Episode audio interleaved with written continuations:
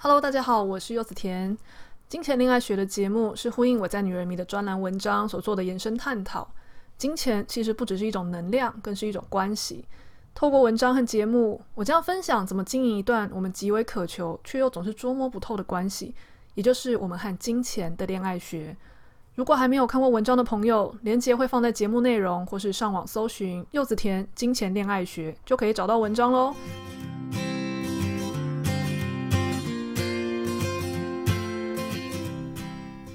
Hello，大家好，又到了我们来聊聊金钱恋爱学的时间啦。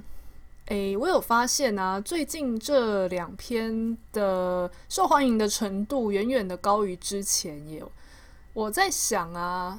呃，会不会是因为，嗯，以前我的金钱恋爱学刚开始写的时候啊，我比较在意的是一样怎么样觉察自己，然后甚至怎么样去，嗯，你可以说有点像控制吧，控制自己不要乱花钱之类的。那当然，觉察是一件很重要的事情，但或许在某些人的心中会觉得这样有点苦吧。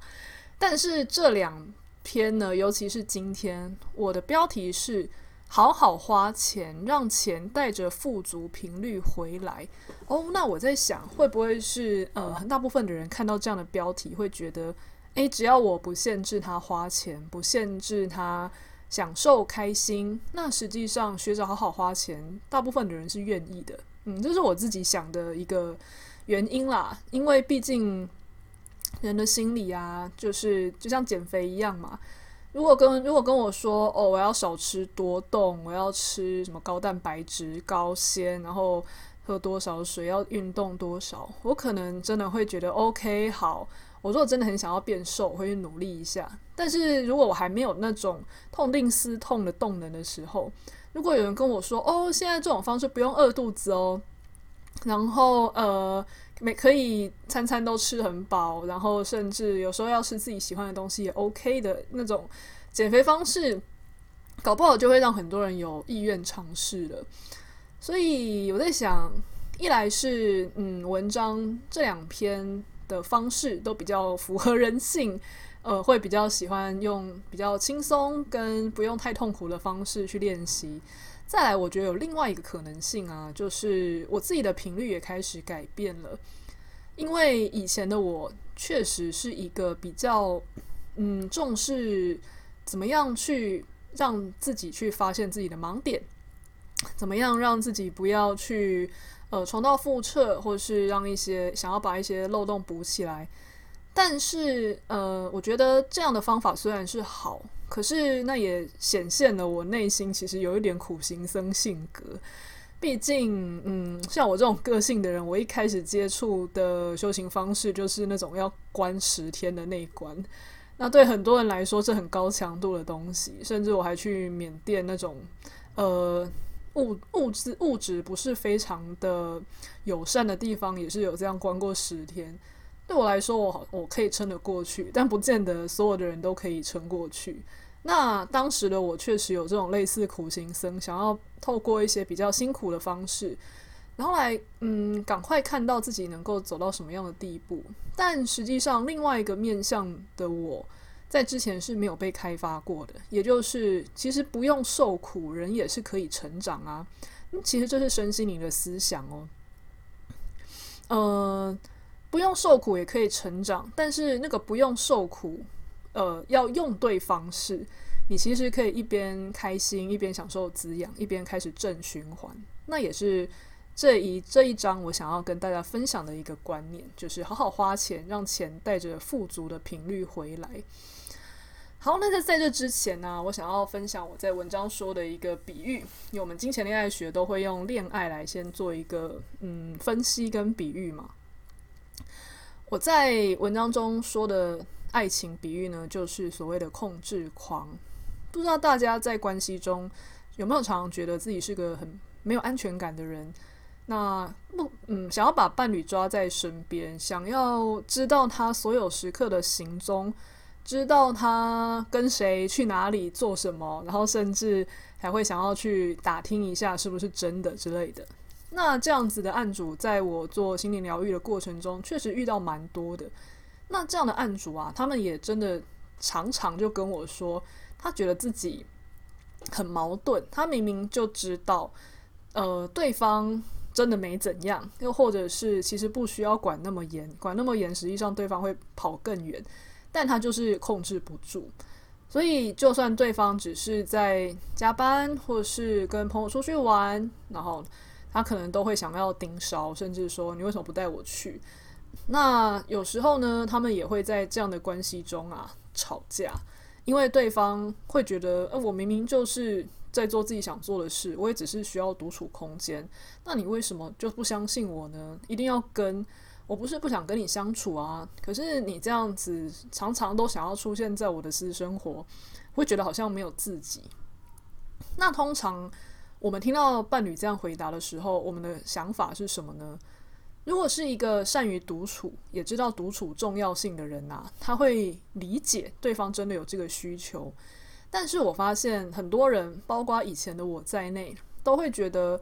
对方这样说会造成我的恐慌，会觉得什么？你竟然有，你竟然会希望有一段时间是没有我的，又或者是呃，有时候啊，对方如果跟其他人或是在做其他事情的时候很开心，我们就会觉得说：天哪，他跟其他人在一起很开心，代表实际上我是一个没有那么有趣或没有价值的人，心里会有很多小剧场。比方说，他如果是跟呃，同性出去玩好了，我们可能就会觉得啊，他跟同性玩得那么开心，到底是在玩什么？是不能让我们知道的，就是会不会背后讲我们坏话啊，或是没有我管束他们，他们会不会一群狐群狗党就在那边做什么呃，让人家觉得很不 OK 的事情啊？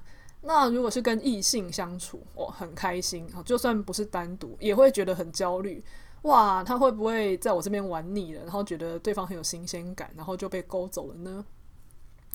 那这些焦虑可能有意识到或没意识到，总而言之，心里都会都是基于那种没自信或不安全感，但是又不好意思发作。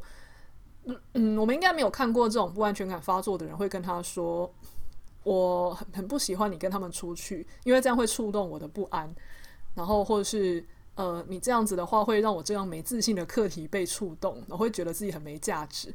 应该没有人呃吵架会这样吵吧？如果能够这样吵，我觉得那他的觉察力还蛮强的。那实际上也不用吵架，就是好好的沟通自己内在的呃匮乏，就很多时候事情是会迎刃而解的。大部分的人呐、啊，在心里这样的黑暗面被触动的时候，可能都会选择跟对方大吵说，你为什么要跟他们出去？你之前不是才跟他们出去过吗？现在又要出去，为什么那么想跟他们出去？到底有什么好玩的？或是说你跟他真的没怎样吗？来，手机拿出来，就会用各种看起来好像很很站得住脚，或是呃好像很有道理，比如说你都不守时啊，或者你都没花时间陪我，这种大帽子就扣下去了。但实际上背后我们其实是因为呃想要控制这个在我们身边的人。让他们能够在嗯，应该说控制他们在我们身边，我们才有安全感。他如果离开我们的时候，会触发我们对于这种失去的焦虑，很害怕他一出去就不回来了。呃，但是通常这样子的结果会是什么呢？就是我们把关系在彼此身边绑死嘛。那对方就很像在我们的身边枯萎。所以呢，如果在感情上，我会有一个小建议，就是。我们要意识到，我们跟一个人在一起的目的最终是什么？是幸福嘛？我们只是透过伴侣这个对象来达到幸福这个目的。那两个人在一起，如果是为了幸福的话，让伴侣去做让他觉得幸福的事。比方说，嗯，他其实觉得最近想要认真拼他有冲劲的事业，他在过程中是觉得满足跟幸福的，那就支持他去。或是他觉得偶尔跟朋友出去玩，他觉得很滋养、很开心。OK 啊，那就让他去，让伴侣去做让他觉得幸福跟能够充电的事情。其实他带着这样的频率回来的话，两个人相处的幸福值才会更高哦。同理啊，就是我们与其困在对方身边，呃，然后没有去做滋滋养自己，或是让自己觉得幸福的话，对方。呃，在我们身边也不会感到幸福，同时我们也不会感到幸福。你就想象，呃，很像手机吧，你用了一整天，总要回去充电。那充电的时候，就是呃，为了隔天继续能够发挥它的产值或是工作。所以两个人在一起，如果自己非常想要控制对方，然后把对方绑住的话，那我们不如就想他的离开，暂时离开，适度的离开，不是我真的会失去，而是我在让他去补充幸福的能量回来，这样我们两个人的幸福加成会更高哦。那这个东西要怎么样去对应到金钱呢？嗯，我们金钱恋爱学就是把金钱当一个对象嘛，在我们不敢让金钱离开我们的时候，是不是就很像？呃，我们时候我们很怕花钱，很怕钱离开我们呢。但是如果我们敢放手，让钱去带着富足的能量，毕竟我们要钱不是要那一些纸嘛，我们是想要感受到富足。我们让那些钱去带着富足的能量回来的话，其实我们才会真正达到使用钱的目的哦。那这样想的时候啊，很多人可能会有一个嗯延伸的疑惑，就是哦，所以现在我是。看到什么东西会让我觉得很富足，我就是花下去吗？就是看到什么东西会让我觉得很爽，然后好像自己是个有钱人，是个王美，然后会让我自我感觉良好，我就花下去吗？哦，其实不对。这个时候我们就要比较一下不同的呃花费方式了。我把它称为一个叫做富足感消费，一个叫做自我感觉良好消费。富足感消费就是你花了之后。你是真的会带来富足的频率，自我感觉良好的消费，就比较像是那种，呃，花钱吃大餐，但其实没有真正滋养你的身体，又或者是买了一堆看起来很奢侈炫富的东西，但是实际上那个东西只会让自己更空虚，类似的东西。那好，什么叫做富足感的消费呢？我这边又要引用上次我提到的那本书《请问财富》的一句话了，他那一段话。就是书里面的灵性讯息是说，将钱花在对身心有益的地方，你永远不要害怕贫穷上门，因为招来的是更大的财富。什么叫做花在对身心有益的地方呢？比方说啊，有时候我们在看到衣服换季的时候，嗯，我们可能会在路上，最近冬天嘛，看到一件毛衣，哇，八百九，好便宜哦！我之前在那个。专柜看到一件，就是前面前面可能要那个上千块，可能一两千、两三千以上，这边只要八百九，好便宜哦，三色全包。但是呢，如果今天别人介绍他一本，就是诶，这一本书啊，其实可以探讨我们跟原生家庭的创伤哦，呃，我们可能心中有一些嗯不被爱啊，或者是我们想要填补一些匮乏的那一些那一些嗯伤口，在这本书其实都可以找到答案跟解答哦。这本书三百八，买不买？然后很多人就会觉得，呃，有点贵耶。最近，嗯，刚付完账单，有点钱，荷包有点空啊。我跟别人借好了啊，你要买吗？你看完我跟你借。好，真的看完借他了。然后三个月后问他，啊，你看了吗？哦，呃，有翻一下。我最近比较忙啦，啊，还是你要你要看我先还你？诶，通常都会变成这样子。好，所以 这个时候我们就可以去感受一下富足感消费跟自我感觉良好消费的差别了吧。通常富足感消费一开始啊，不太会让你真的很爽，因为你还是要花时间跟呃精力去吸收消化嘛。但是那个吸收消化，最后真的会变成你的东西哦。那在这个就是对身心有益的意思。自我感觉良好消费，有一点点像垃圾食物，你吃下去的时候感觉很爽，但实际上它不会转变为你身上的血肉，只会变成很多脂肪或是身体的负担。那一旦我们能够分辨富足感消费还是呃自我感觉良好消费的时候呢，我们就要一次一次的去做选择。这个钱不是不能花，而是我们要花在真的对身心有益的地方。